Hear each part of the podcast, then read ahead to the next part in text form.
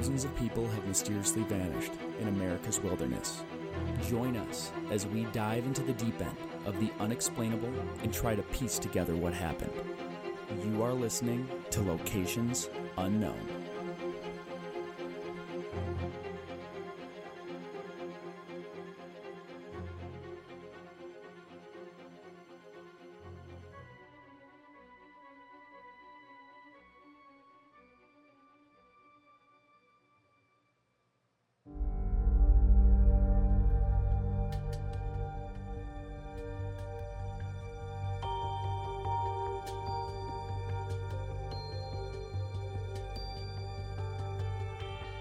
What's up, everybody, and welcome back to another episode of Locations Unknown. I'm your co host, Joe Irado, and with me, as always, is a guy who asks how you're doing and genuinely cares about the answer, Mike Vandebogart. Uh, thanks, Joe, and thank you once again to all of our amazing listeners for tuning in.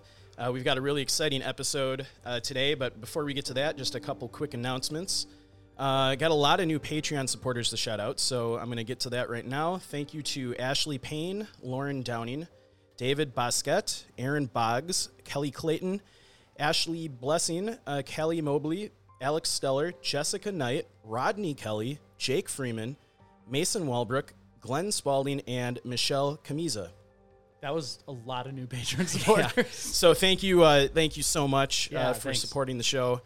Um, it means a lot to us, and your support directly affects how uh, we produce the show. You'll, you'll notice this episode we're actually live uh, together in a room. We've got some new podcasting equipment.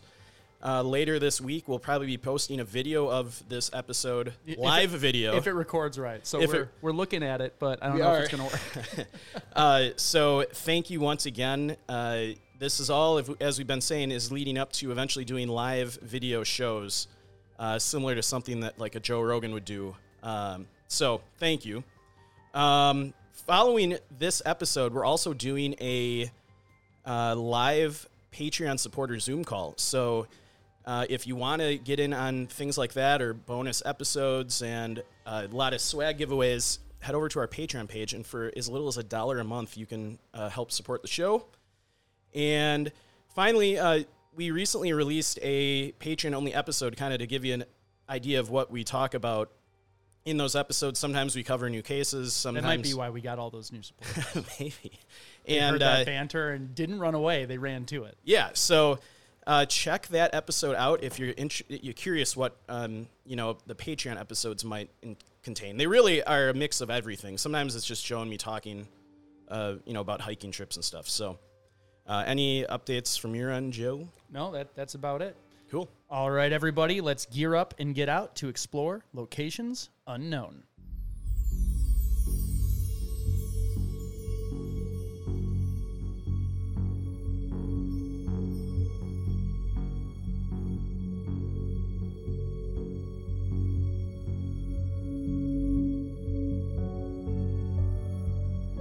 It was the summer of 1988. A novelist had moved to Silver Plume, Colorado to work on his book and became obsessed with the story of a man who disappeared there a year earlier. He decided to write his book about the disappearance. On August 7th, he started to climb Mount Pendleton to help with writer's block. Our writer was never seen again. Join us this week as we investigate the disappearance of Keith Reinhard.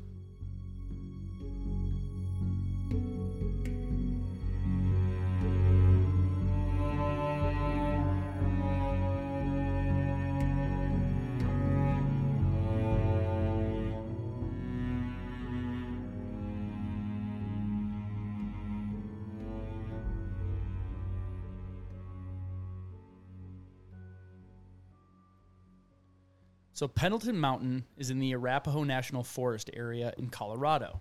It was established in 1908 by Theodore Roosevelt.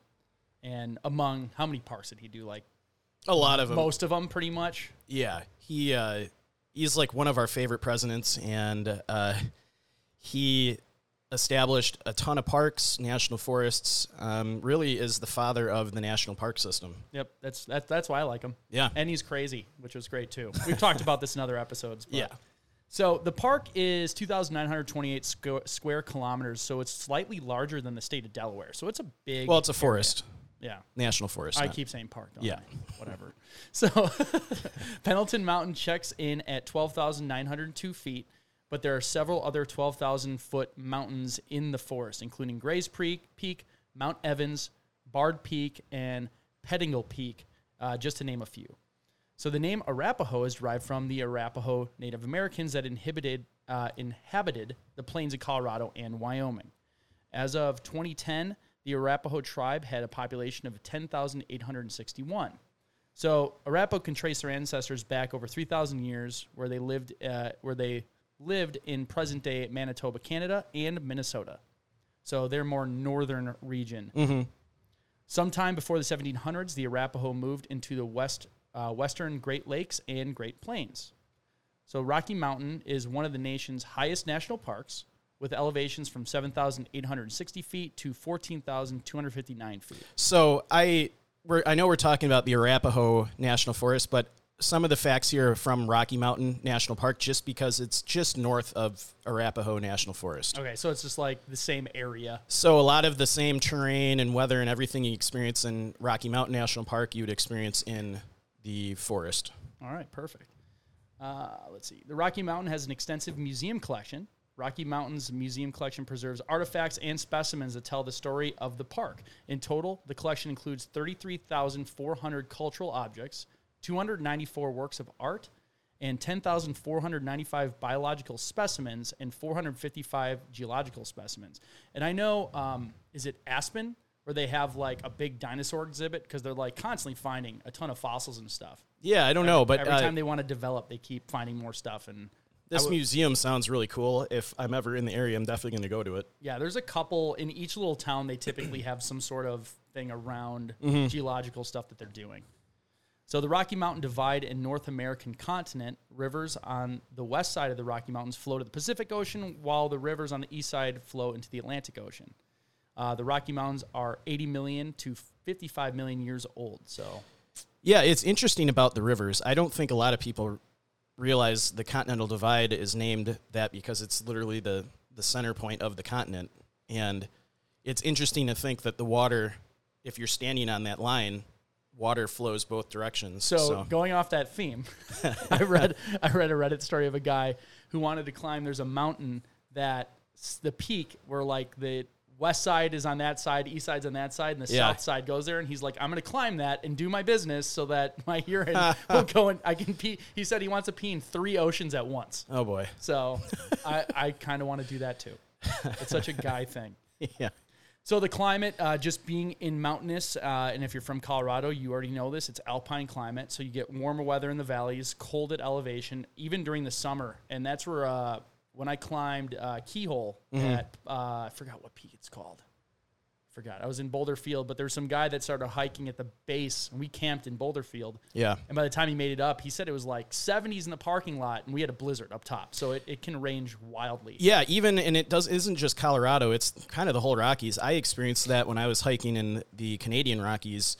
It was sunny and warm down in the valley and as we went up to elevation, it got it got colder, it rained, and then eventually ended with snow.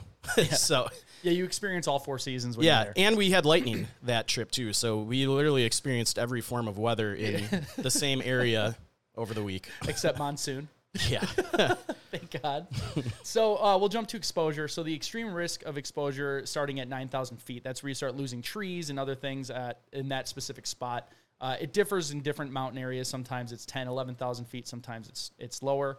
Uh, even in summer, as we said, it can get very cold at elevation. At the time of this recording, current forecast at 12,000 feet was in the low 40s to mid 50s, and the lows in the upper 20s. So that's at night. So I Yeah, mean, it's, it's, so- it's cold up there. Yeah, I added that into the research just because um, it's really interesting. You know, it's June. It's the West Coast is going through a tremendous uh, heat wave, and you know it's usually warm and humid. But at elevation, I mean, it's it's in the upper twenties still right now, and they had rain and snow and lightning in the forecast for the next twelve days. So, if you're hiking in an alpine climate, uh, these are all things you definitely anyone who goes hiking in the mountains checks the weather uh, every you know probably every day if they're doing day hikes or if you're leaving for a multi hike multi day hike you're going to check the long range forecast for the next week because um, you need to know what you're going to experience. yeah, I've been stuck in lightning storms at altitude, and it's just it's bad. I know we, we like huddled it under a big boulder because you're the highest object. If you're near a peak, that it will hit the peak. But other than that, yeah, and it's dangerous. Uh, just a, a, a, quick thing too about the elevations, and these kind of things change um, depending on where you are in the country or world based on moisture levels. But you know, in the Rockies in this area, in the 5,000 foot range, you're going to have you know short grass prairies. Um, from 6,000 to 9,000 feet, you're going to have montane environment, which I actually had to look this up because I've never heard that term before. So montane is the growth zone of relatively cool upland slopes below the timberline, and it's usually dominated by large, uh, you know, it's large pine trees that you see. Oh, okay. And then, you know, from your 9,000 to 11,200 feet, that's your subalpine. So starting at about 9,000 feet in this park, you're not going to have any shelter from exposure. And, uh, you know, subalpine, there's still shrubs and stuff growing, sure. but once you hit 11,000 feet, you're in the alpine tundra zone, and that is where pretty much nothing is growing. So yeah, you're it. In the lightning storm, you're you're you're it. yeah, I mean, if you hear if you're hiking up a mountain and you hear lightning even off in the distance, turn around. Yeah, it's not worth it. That's, why, want, that's why you go early in the morning too. Most storms hit mountains in the afternoon. Yeah, you definitely do not want to get stuck on a 12,000 foot peak in a lightning storm because you now are the tallest object on yeah. that mountain, even if you're you know in the fetal position. so I can't confirm this, but I've always heard that lightning is the thing that kills people the most in the mountains. I've always heard that that's the fa- like people always worry about falling or injury like that. It's usually if you're up there stuck in a storm, that's like the most dangerous. Outside of getting wet and hypothermia and all those other things. It's it's being struck by lightning at altitude because you, are just. I think done. I think the danger with lightning is it's the the thing that you can't prepare for. It's not like you can bring clothing that'll protect you from lightning. I mean, you know, if it's really cold, you bring warm weather. You know, if it's rainy, you bring rain gear. But lightning, nothing is going to protect you. There's no shelter. Oh, you have a full metal suit. That's it was yeah. a MythBusters. The, oh, really? um, yes, it was. They talked about knights. If a knight with all the armor on, yeah. lightning doesn't penetrate it; it goes on the outside. So if you're wearing a full metal suit, grounded, you'll be fine. That's funny. So you can lug a 200 pound metal chainmail suit up there, and you'll be just fine. All right, so moving on. Um, at almost 13,000 feet is where altitude sickness be- can become a really uh, big issue. So, especially for anyone who isn't acclimated or out of shape. So, if you come uh, from out of state or something like that, you have to get used to the altitude first before you start going in there. So, according to the Cleveland Clinic, over 75% of people over 10,000 feet will experience some form of AMS or acute mount, mountain sickness. This is altitude sickness. Yeah, this is um, an interesting stat that I, I, found when I was researching this episode because we always talk about altitude sickness, but I've experienced it. Um, probably everyone that's hiked in the mountains has experienced e- in some mild form. mild forms of it, and it usually goes away after a few days, but um, as Joe will say here in a few minutes, you know, as he goes on here, it can get serious yeah. where you have to turn back. Yeah, we had a guy uh, when we were doing Kilimanjaro. He died on the summit from acute mountain sickness. He was an older gentleman, but it was clear he wasn't fully acclimated, and he just went downhill real fast. And the only way to combat it, besides some over-the-counter painkillers and stuff, is to just de-altitude, go down. yeah, the problem the problem you get if you have severe symptoms is edema, and yep. that's basically lungs in your your or fluid in your lungs or your brain. And the only way to cure that, You're, it's a race against time, and you got to get below four thousand feet and then to a hospital immediately, yep. or you will die from that. Yep. Yeah, it's su- it's it's rare, but it, it can happen, and you just got to be aware of the the signs and symptoms. Yeah, watch any of those shows on the Discovery Channel about the people that hike Mount Everest. It happens every year yeah. on Everest. Yeah, because they're at extreme altitudes. yeah. So difficulty in general, uh, same as we said in other episodes. Anytime you're in a mountain summit that goes above eight thousand feet, the level of difficulty just increases. Even if there's no climbing, it's just the physical attributes of being at altitude. So mm-hmm. lack of shelter, uh, if you don't have the right stuff to clean your water, because staying hydrated is absolutely key in the mm-hmm. mountains. Uh, when it's cold, sometimes people don't feel like they're thirsty. It's you got to drink water. That's yeah. like the best thing you can do. Um, and uh, many of the summits do include some sort of technical hiking. So it's like narrow paths, loose rock, uh, poorly marked trails. You can get lost. I, uh, I I coined the phrase. I didn't coin it, but I, I call it the I call it the final mile because it, it's like five miles yeah, it's it's like five miles, and it's always the most hairy of you know of the the trail up. At least in my experience, I've always experienced the really narrow paths where you're looking down at like a thousand foot drop, Yeah. or or you're on like some really loose scree that if you lose your footing, you're just gonna go rolling over the mountain. So Like Angel's Landing. yeah, We're hanging out on the side of chains and yeah, and the trails aren't really marked well at that point. You'll see maybe like a little disturbed ground from where people have walked, but there's not going to be like a sign with an arrow pointing like summit.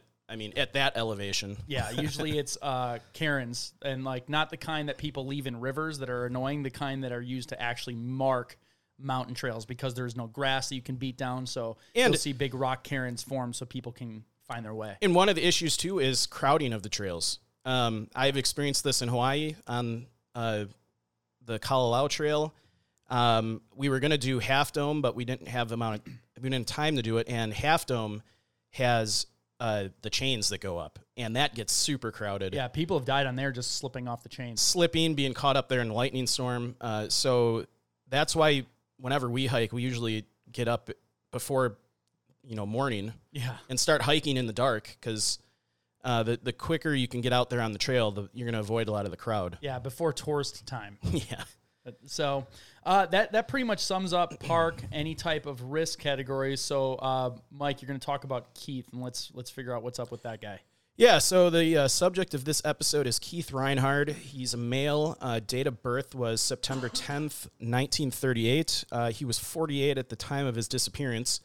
He was six foot two, 210 pounds. So, you know, at that height, you know, pretty average weight uh, for someone that high uh, height. Uh, you know, he had gray hair, blue eyes.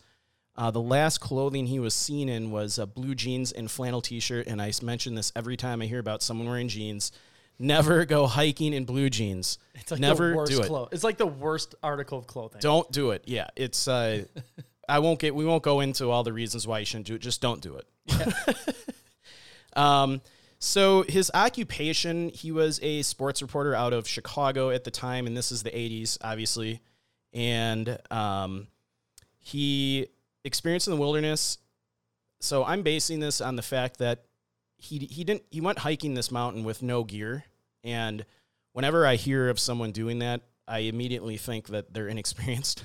Yeah, it's it's it's not something you take lightly. I think eh, you know it can be a mix. yeah, People who've been doing it forever can sometimes they'll have issues where they think they they oh I've done 100 mountains I'm just going to do this one quick and I, a lot of them probably get away with it. Here's the deal. A lot of them probably do that and are just fine, but it's only that one time that you run into something you don't have the right equipment or right gear and then you're you're toast. You're done. yeah, and it's uh, you know, I I would think the more you do it, the more you you cautious you get about what you're going to experience. You're going to bring. You know, I sometimes run into the the problem of overpacking. I always overpack. And uh, yeah, that's just based on the fact that I've ex- we've experienced so many different situations hiking that now I'm thinking about well, what if this happens? What if this happens? Uh, you know, so you can also overpack. You don't want to have a 50 pound pack where you're going up summiting a out either. so It hurts the knees. yeah, so you know that is kind of the basic information about Keith. So I'm going to jump right into the timeline. And now this is a very interesting uh, story because it, it actually involves two people that went missing. So uh, the, sto- the the case starts in Silver Plume, Colorado, very small town of 200 people. Uh, it's September 7th, 1987. Uh, Tom Young uh, was a gentleman who owned a bookstore in this town, and right on the main street of the town. And he decided to go hiking um, the same mountain that Keith hiked on, and he took his dog and disappeared. No one had ever seen him again. So now, fast forward to, we'll get into what happened to Tom in a second. So now, fast forward to the summer of 1988. So Keith is now 48 years old, and he's telling everyone in Chicago that he wants to go on this three month sabbatical to kind of clear his head. He was saying that he was getting, you know, kind of getting overweight. He wanted to write a novel. And so he left his job, and he had a friend that lived out in Colorado. Um, I believe his name is Ted, who owned a business and has always been kind of filling his head with, oh, you know, it's pretty sleepy little town out here. It's more relaxed, low key. Things move slower, which sounds appealing, especially Sounds, sounds very appealing. especially if you live in a big city like Chicago. So you know everyone could probably use a, a recharge like like that. So, um, so he moves to Silver Plume and he opens up a little antique store in the same shop that Tom Young had his bookstore in. So, um, little bit of a weird coincidence. I guess maybe it isn't because it's such a small town. It's probably the, the only. Uh, the only retail location available. yeah. So, um, like we said, his friend Ted Parker already lived there, and Ted owned KP Cafe, and you know would constantly fill his head with ideas of a slower life and quieter life. So this appealed to Reinhard. So he informed Carolyn, his wife, that he wanted to spend some time in Silver Plume alone and work on his novel. So he goes there. He opened an antique store across the street from Ted's business and planned to permanently relocate himself and his wife to Silver Plume if the business, uh, you know, became a success. Unfortunately, you know, Keith was beset with problems from the beginning. First of all, probably starting a business in such a small town, uh, you know, you're you're gonna your chance of failure is a much higher when there's only 200 people in the town, and it's not like this was a big tourist destination. So, uh, yeah, you know, even if his capture rate's fifty percent a month, yeah, that's not a lot of customers. yeah. So you know, the shop wasn't doing uh, much business, and on top of that, you know, Keith started getting writer's block, and um, his inspiration to finish this novel started to wane. So, uh, like we said, June 1988 is when Keith opened this shop, and soon after opening the antique store, he uh, he soon learned that the previous owner was Tom Young, who owned a bookstore who had vanished one year earlier. so uh, when Keith heard about this, uh, he became obsessed with Tom's disappearance. Uh, so he actually decided to base his novel on Tom Young.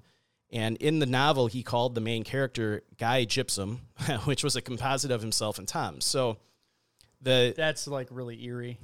yeah, I mean, going on the book thing, that's like foreshadowing. Like- Yeah. Like, but uh, so so he had no idea what book he wanted to write. He moved to the small town and be like, I want to be inspired. I want to. Yep. All right. So he's like a true novelist. Yeah, and from every all the research I did, and I I read a ton on Keith, he really did become obsessed with Tom's disappearance. Like it it kind of took over his thought process, and uh, it's kind of all he thought about while he was out there after he learned of that. So it gets stranger. Well, if you think about it, that's like the biggest news that town's probably had ever. Besides, like it was founded, Mm-hmm. and then a guy went missing and they didn't recover him. So Yeah. when, you- when you're around 200 people and have nothing to do, you sit around the shop and everyone probably talked about this Tom guy who went who went missing. Yeah. So now it's uh, July 31st of 1988, and there were some local hunters uh, patrolling the mountain wilderness, approximately an hour walk from Silver Plume, when they found a skeleton propped up against a tree. Uh, not far away was a backpack, a pistol, and a the skeletal remains of a dog. Uh, so Dave uh, of the Creek County, uh, Clear Creek County Sheriff's Department was one of the first investigators to arrive on the scene and said the following. They were up there exploring some territory for the bow hunting season, which was coming up, and they found his remains. Uh, also found at the scene was a revolver. In subsequent investigations, we found out uh, that Tom had purchased a gun approximately four days before he was last known to be in Silver Plume. Uh, as far as the authorities were concerned, the Tom Young case is closed and is being ruled a suicide, both by the coroner's office and the Clear Creek County Sheriff's Department. So they had also both found um, the skeletal remains of the person. The dog had one uh, shot to the head. Right, so, I think he went up there, shot his dog, shot himself, sitting against a tree, and yeah, exactly. she wrote. but this didn't sit well with the locals in Silver Plume. So obviously, 200 person town, everyone probably knows everybody I'm very sure well. they all had an opinion on what really happened. Yeah, and people were not convinced that it was a suicide because they said Young, you know, treasured his dog. It was his dog was like a you know a family member and beloved by uh, Tom, and they said he would never have killed his own dog. He would have Yeah, left it with somebody else or at a shelter. He would he would never have killed it. Yeah, don't people who actually commit suicide they typically give away their belongings? Like they're like typically, obviously, there's there's things that f- are outliers to that, but they'll give away the things they care about most. And if he actually loved his dog, yeah. he wouldn't want to kill the dog too. So I could I could see where that mindset is. Yeah, so you know, a lot of the people in town were very convinced that something else happened to Tom. So let's fast forward to August seventh of nineteen eighty eight. So now you know Keith, uh, especially now after they have found the body of Tom and his dog, uh, Keith started telling you know residents of the town that he wanted to you know climb Pendleton Mountain, um, it- but most people weren't taking him serious. I think he wanted to. A lot of people said he was he was kind of trying to morph into Tom to kind of like he, wa- he was like investigating the case. He was like kind of trying to become Tom. Okay. like get inside of his head, get inside of his actions, and then Yeah, so- some people speculated that he wanted to to climb this mountain in the same area that Tom would have done to try to help write his book, but none of the people in town took him serious. Really, uh, Keith's friend Ted Parker said the following: He was in the cafe and told me he was going to uh, make it to the top of the mountain. If I don't come back, call the rescue uh, call the rescue team. And he said that in jest. Um, I have this picture of him uh, pointing to the mountain and saying goodbye, and that was the last time I saw him. So, uh, you know, from what I read, this this mountain is not something that, um, you know, it's it's a little harder of a hike than just you know an average person who has no alpine hiking experience. Yeah, I was looking at some of the images. It's it's not an easy one. No. And it's, you know, it's not in a major park, so it's not going to be trafficked a lot, at least at this time. And this actually wasn't even his first attempt. Friends recalled that his previous attempt ended when he showed signs of vertigo. So he already tried to do this once and had experienced uh, altitude sickness. And uh, so, you know, and he, you know, he, you could tell he, he was a little out of shape too, so that may have factored into it a bit. So, around 4.30 in the afternoon that day keith was last seen walking towards uh, pendleton mountain uh, and far too late in the day to begin Yeah, a difficult six hour hike that's just one way so Six hours one way. Yeah. And he's starting at four. 4.30 in the afternoon. Oh, afternoon that's terrible. That's Yeah. that's like the worst decision ever, right right out of the gate. so um, it, that may have been there and back i'm not 100% sure on that but either way um, joe and i never hike once it's dark out especially in you know I alpine leave for a summit conditions. at, at noon. yeah I, I mean, it's you want to be on summit around noon or earlier and start heading back. Yeah. like that's the general rule of thumb. It can differ, but typically, if I can't make it from the ground to summit by noon, I'm gonna find a camp along the way where you can camp, spend the night, wake up early the next morning, and then summit that next day. Yeah, and you always want to add in a few, you know, an hour or two for unexpected Yeah. issues. So maybe you're just not That feeling it that day. always come up. Yeah, and you're just going slower. I mean, Yeah. some days, you know, maybe you're dehydrated and you're walk, you hiking slower. So, um, you know, he set a deadline of 10 p.m. for his return, and uh, residents of Silver Plume said they saw him walking to the mountain with no supplies. So, um, a couple big mistakes here he's making. He's going unprepared. He's like Joe said, leaving at 4:30 in the afternoon. Um, at this time of the year, sunset in Silver Plume is about 8 p.m. So, you know, he's going to be have several hours of alpine mountain hiking in the dark, which by himself, and no supplies. So I'm assuming he doesn't have a headlamp or flashlight. So he's literally going to be hiking in the dark, which is uh, extremely dangerous. And uh, even the most experienced backcountry hikers will not do that.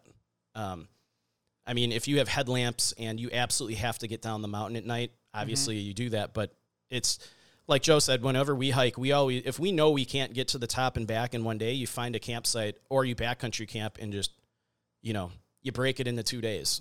Uh, Yeah. It's not worth dying over. No, absolutely. Um, so here's some of the issues that some of the people in town said he probably faced because of his decision to start the mountain hike this late.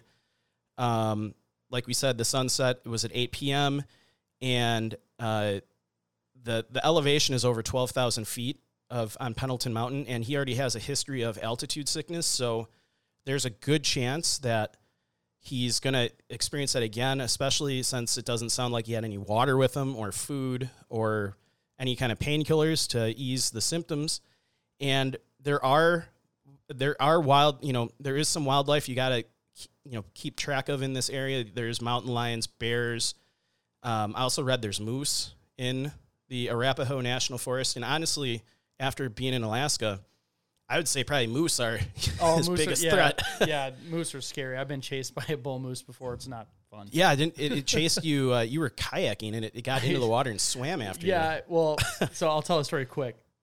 So I was with Jack. Yeah. We were in the Boundary Waters in Minnesota, and most of it is kayaking, you're going lake to lake, and you have to portage to get your stuff over. So we were trying to find the portage. It was overgrown. We were going pretty deep up there.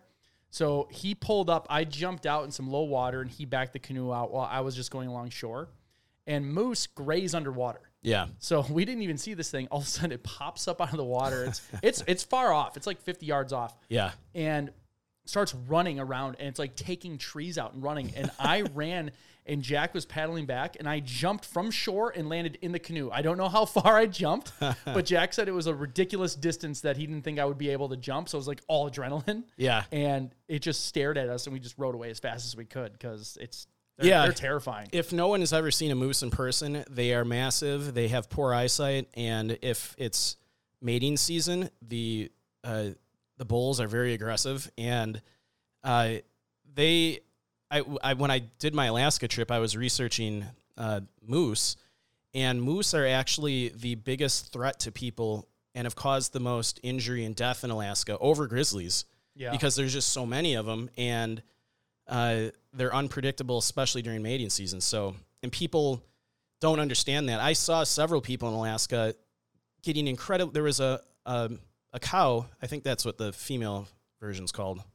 Yeah, right. I, don't know. Sure. Yeah, there was a female moose with one of her babies on off the side of a trail, and people are just standing there, twenty feet from it, taking pictures. And we were on bikes, and we we just kept riding. We're like, that is incredible. it's the same thing as a mom bear with the baby. It's like they're gonna protect the baby, so like you need to back off. Yeah. So uh, that's our little side sidebar there. So, um, so obviously, like we said, Keith hiked started hiking late in the day to summit this mountain, and that was the last time anyone would see him. So on August eighth of nineteen eighty eight, a massive search and rescue operation kicked off. Um, some people have said at the time this might have been the largest search and rescue operation in Colorado's history. I'm sure there has since been larger. Yeah. Um, but you know, helicopters began searching for him.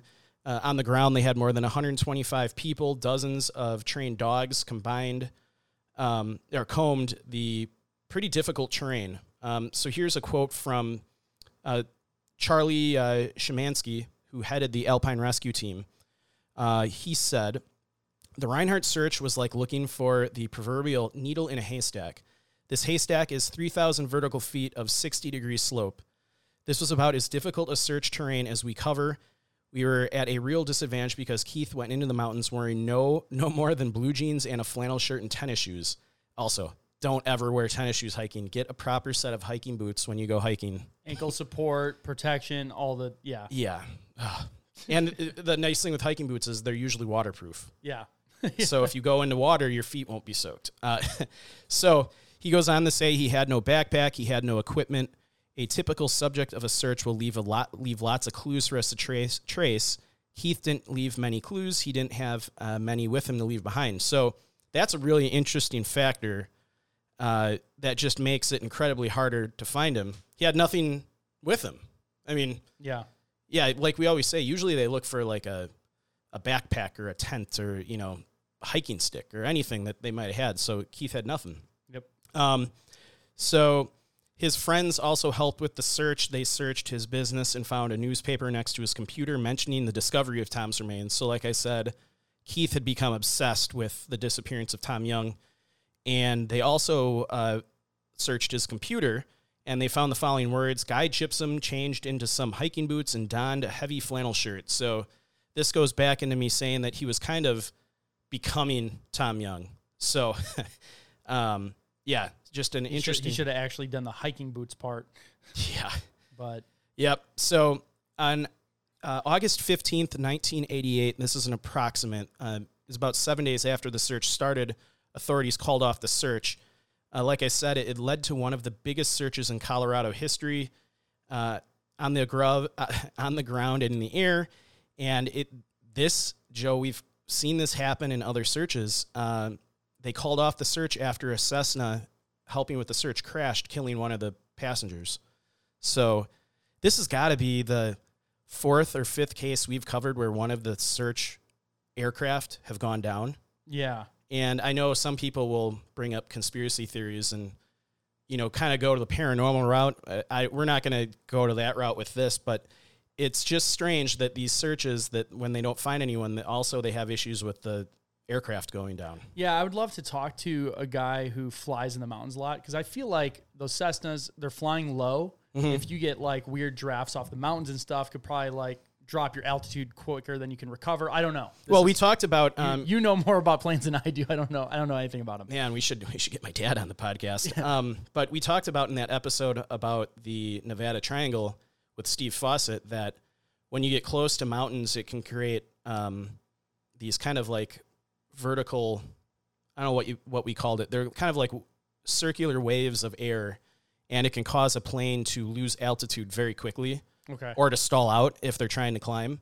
So, uh, and like we said, weather in the mountains is super unpredictable. So, if these people aren't experienced in mountain, I'm assuming if they're participating in a search in the Rockies, that they're experienced flying around in the Rockies. Yeah, but again, if you're low in one of those hits and you lose lift, Yeah. it- it- if you're too low, I mean, no Steve recovery. Fossett was a very experienced pilot, and Yeah. that was one of the theories that happened to him. So, um, as of uh, so now this is as of 2018. So the Clear Count, Clear Creek County Sheriff's Office still has an open case on uh, Keith. Lieutenant Steve Gramillion of the Clear Creek Sheriff's Office told CBS 4 there's too many possibilities and not enough evidence to determine what happened. So um, they go on to say in 30 years of operation, the Colorado Alpine Rescue Teams have found every single person they've searched for. However, they discovered no trace of Keith. Some have concluded that Keith Reinhard and Tom Young were murdered, noting that both men rented the same space to run their shops, and perhaps they both came across information someone didn't want them to know. So, with that little nugget, I think we'll start going into theories. And like I always do, Yep. since I blathered on for 20 minutes there, I'll start with Joe. What what do you before you look at the actual theories I put down? What do you think happened? So, I didn't think murder. Yeah, Um, I keep going back and forth on that because it's a small town. yep, Like, what what would you stumble across in Plume, Colorado? Unless it was an old mining town, so I don't know. Whereas like there's some environmental thing from some large company that they're Yeah. covering up. I don't know. He wasn't even investigating that. He was just following some other guy. Mm-hmm. Uh, and and he didn't even find the body.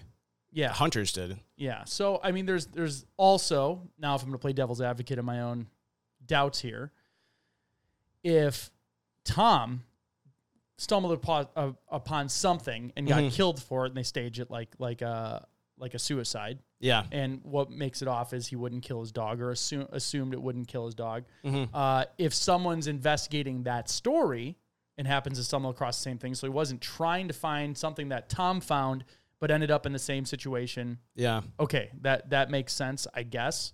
Uh, it's only a year later, so it's still fresh. yeah. Um, I don't know. I, I would say more likely. What what did one of our patron supporters say? It was uh feral people. the feral The people, feral yes. pe- maybe it's feral people. It could be the feral people. no, um, I'd say more. The more likely scenario is unprepared, starting late, Yeah, succumb to the elements. That's I think that's not as fun as the other ones. And I guess fun's the wrong word to use, but like as as far as theories go, it's not the exciting one. yeah, Uh, I just think that's the more relevant one. Just completely unprepared, no stuff. Maybe got hypothermia, couldn't hike out and succumb Mhm. to the elements. And maybe during hypothermia, you can go through uh, an issue where if you have altitude sickness, you're cold, you're not thinking properly. Mhm. Maybe you wandered off somewhere. It's an old mining town. He could have gone into a cave to try and maybe get shelter yeah. succumb to the elements, and that's why they can't find him. He's in some cave or crevasse somewhere, and maybe in the next fifty years somebody will stumble across it. I don't know, but that that's the most likely uh, scenario in my in my mind.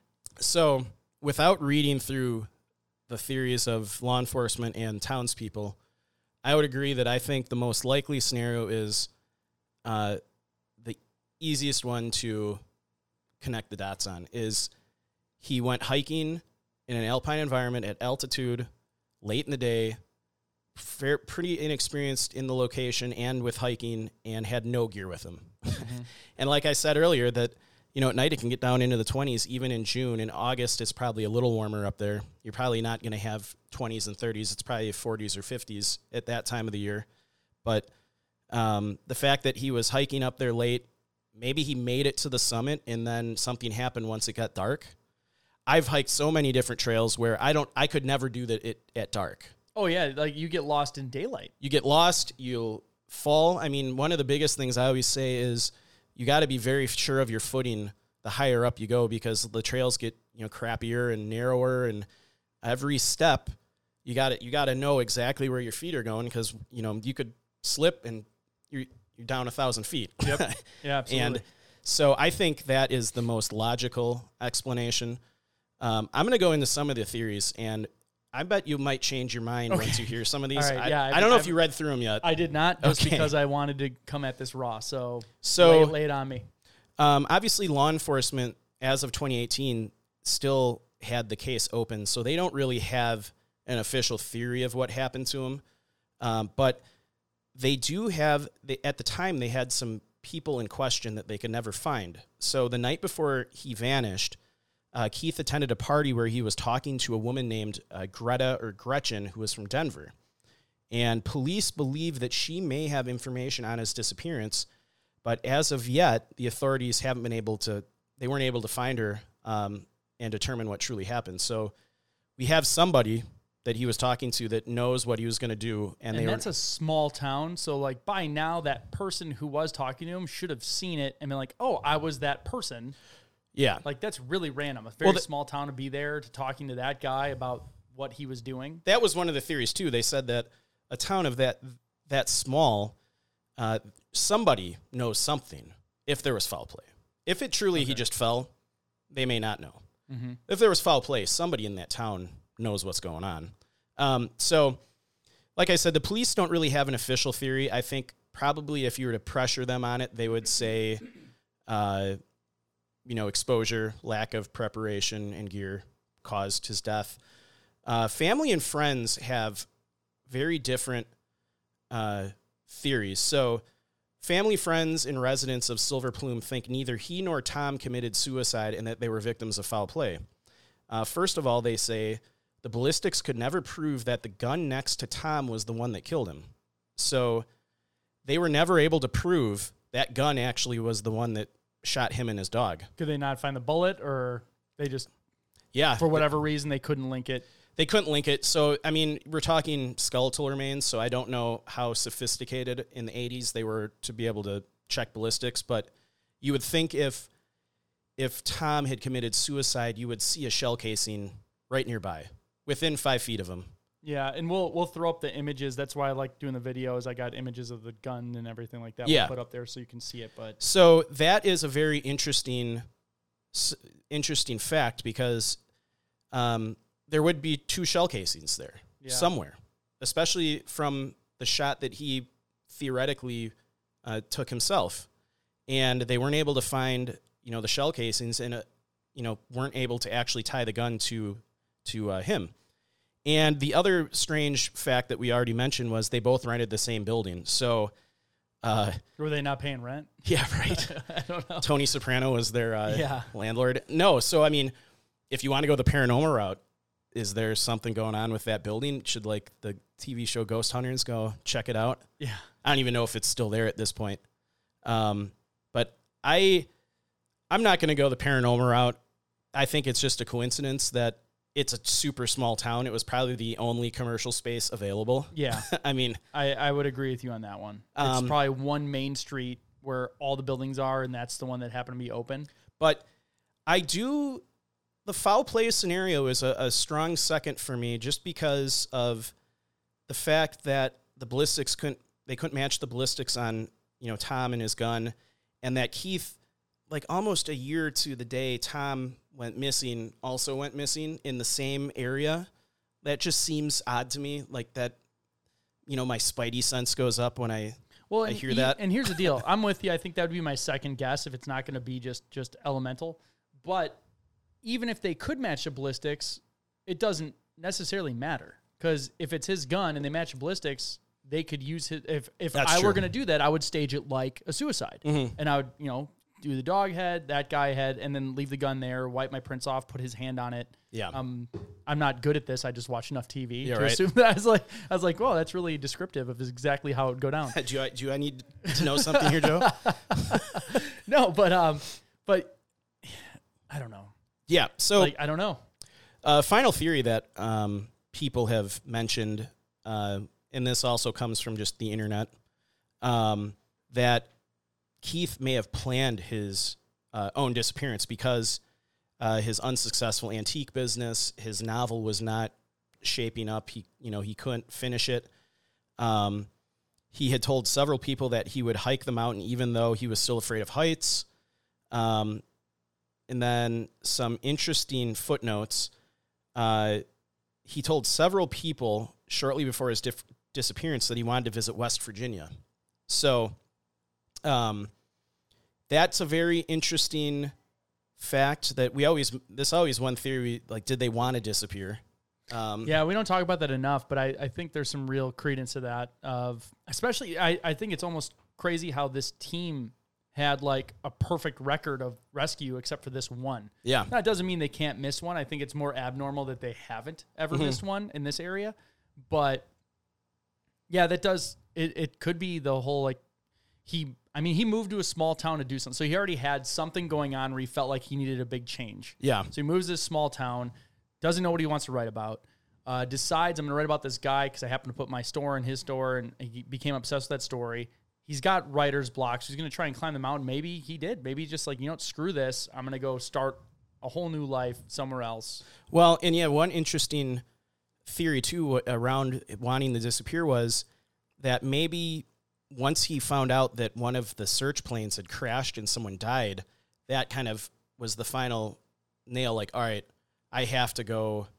I'm going to disappear. I can't face the shame that I I went out here and I made all these people come out here and search for me, and then someone actually died searching for me. Like, there's no way I I can walk out and say maybe, I was maybe it was more of a PR stunt. Maybe to I'm writing this book about missing. I go missing. I'm writing this book, and then maybe he finishes the book and comes out, but now people physically died looking for him. So it's like, okay, whole idea off. Go make a new life somewhere. Yeah, I mean, That's uh, I think uh, that was one that's theory. a Hollywood theory, but I think it's a it's a good one. and I think back in the 80s, I think you could probably still pull that off. I don't know if you could do that today, Yeah, it's with with technology with the and- digital stuff. the digital age, but I think in the 80s, you probably could still pull that off. And, uh, you know, maybe he went to West Virginia, maybe he left, went to Mexico. I mean, who knows what he did. He's still alive, and he's going to be listening to this podcast today. yeah. Uh, so finally, just to wrap it up, uh, Ted Parker, Keith's friend from there, uh, his theory is that Keith is still on the mountain somewhere and that he simply fell and succumbed to his injuries or exposure. So um, I, I put a lot of weight on that theory because Yep. Ted is from there. He knew Keith. Um, so I think this is a real interesting case just in the fact that you had two people go missing in similar circumstances and you have a really experienced search team that had never not found someone and didn't find them. Ballistics don't match. Uh, you know, it was just is strange. Um, but you know, Yeah, Maybe I'm- I'm, 5'10"? I'm sticking with my original theory. I, I, yeah, I think I think number one theory for me is he was unprepared, hiked it at the wrong time of the day, and fell and died. I think a strong second is maybe some kind of foul play. I couldn't. I I would almost put he disappeared. Maybe second. I would say, yeah, I would say it's more likely he ran off Okay, as second. Just you changed my mind. just, just by looking at you. I saw you change your mind. I was like, ah, you're like, okay, yeah, that, that one. Yeah, so I think yeah, he intended to disappear. Number two, and I think, especially after he found out someone died while searching for him. Yeah, that would be, and if that's the case too, you would hope maybe on his deathbed he'll reveal it or something, and we'll Mm-hmm. get more information. Other than that, that's where I'd say I'm 90 percent he died up on the mountain. I mean, theoretically, maybe he never even hiked the mountain. Oh, yeah. No okay. gear. Yeah, said, hey, I'm going there. I'm going to hike this mountain. So yeah, even someone. So it's not like he drove to Colorado and did the mountain. He lived there, so he should mm-hmm. know a little bit about. And anyone who lived. He hiked. there, He hiked. He did a lot of day hiking, so it's So- not like he was totally inexperienced well, in the and, mountains. well, and here's the deal too. Anyone that lives there would tell you, no, you don't start a mountain hike at you five o'clock at dinner. yeah, and So- you know maybe I mean You get like you're, you're like pulling my percentage down of that he actually. I just can't comprehend if if you live in the mountains and you've done a little hiking before, you that you would go to try to summon a mountain with no gear. At this late in the day, like I'm I'm starting to change my mind again. Maybe maybe he told everyone he was going to go hike this mountain and do all this stuff, and then just never did it and just disappeared. Yeah, I would like to look. I was looking a little bit. I couldn't see if they like found his car there Mm, or, yeah, I don't know. I don't know. I don't know. Yeah, They- or did Tom start his hike at that time? Yeah, I don't know that either. Yeah, so that would be interesting information to find out. There's because- not a lot of information on yeah, Tom. if Young. like Tom left at 5:30 and he's like, I'm gonna go hike at 5:30. He's like, okay, he's retracing his steps. Then I'd go back to, Mhm. well, that was just a dumb move, and he paid the, the he suffered the consequences of it. But okay, Yeah. I can see why this has gotten so much attention because it, it seems like it should be super clear cut. And it just no, there's like little little little pieces and inklings in there that that draw you back. even even though I theories. I did the research on this episode and just reading it out loud, I've already changed what I originally had thought happened to him. So, um, yeah, I got nothing else. Joe, what about you? That's it. I, I want to hear any, of your theories. Uh, but thanks again for tuning in the show. We appreciate all of you for listening and sharing locations unknown with your friends and family. Be sure to like and follow us on Facebook. We're over like 18,000 now. We're like approaching 20,000 people. Yeah. So that is helping us get Patreon supporters. It's helping us get the word out about our show. So we can't thank you enough, and it's free to do. So go ahead and do it. Follow us on Instagram, Twitter, uh, and on YouTube. We hopefully in this one we'll have actual video to go with the audio. So if you want to watch the show, uh, we'll have that on YouTube coming up, and you can subscribe there as well. We're getting close to a thousand subscribers, so that will help us by monetizing the show and our video content. Mm-hmm. Uh, outside of all of those things, if you do want to support us, you can visit our Facebook store. We have cool hats. we, we have them on display. I got my mug out and everything, even my, my sticker on the back of my phone. so, and, what's cool is right here will be a big wall vinyl. So Yeah. we're getting this thing put together. It's going to look more and more professional each time. Just got to get some air conditioning up here. It's hot. Yeah. yeah. yes, it is. you got to get airflow and air conditioning. Yes. Um, so yeah, you can get swag off the Facebook store. Uh, outside of that, you can donate on Patreon, where we have exclusive Patreon content. Outside of the one episode we posted live, just to to give a little taste of the type of stuff we do. There's what 13, 14 other episodes that are on Yep. there. Uh, it ranges from us uh, just doing reactions to comments to actual cases. Yeah. Sometimes. like that. Yeah, we'll talk about um, newer cases that are still unfolding that we don't have a lot of data for yet. Uh, so Yeah, and we'll be doing our our Patreon uh, Zoom call One pretty of- much after this. one of two. So if you hear this, I think we're going to do another one uh, after the Fourth of July for all of the other supporters that couldn't make it because it was kind of short notice with this first one. Yep.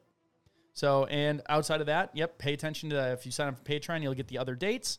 And just remember when enjoying the beauty of nature, whether backpacking, camping, or just taking a walk, always remember to leave no trace. Thanks, and we will see you all next time.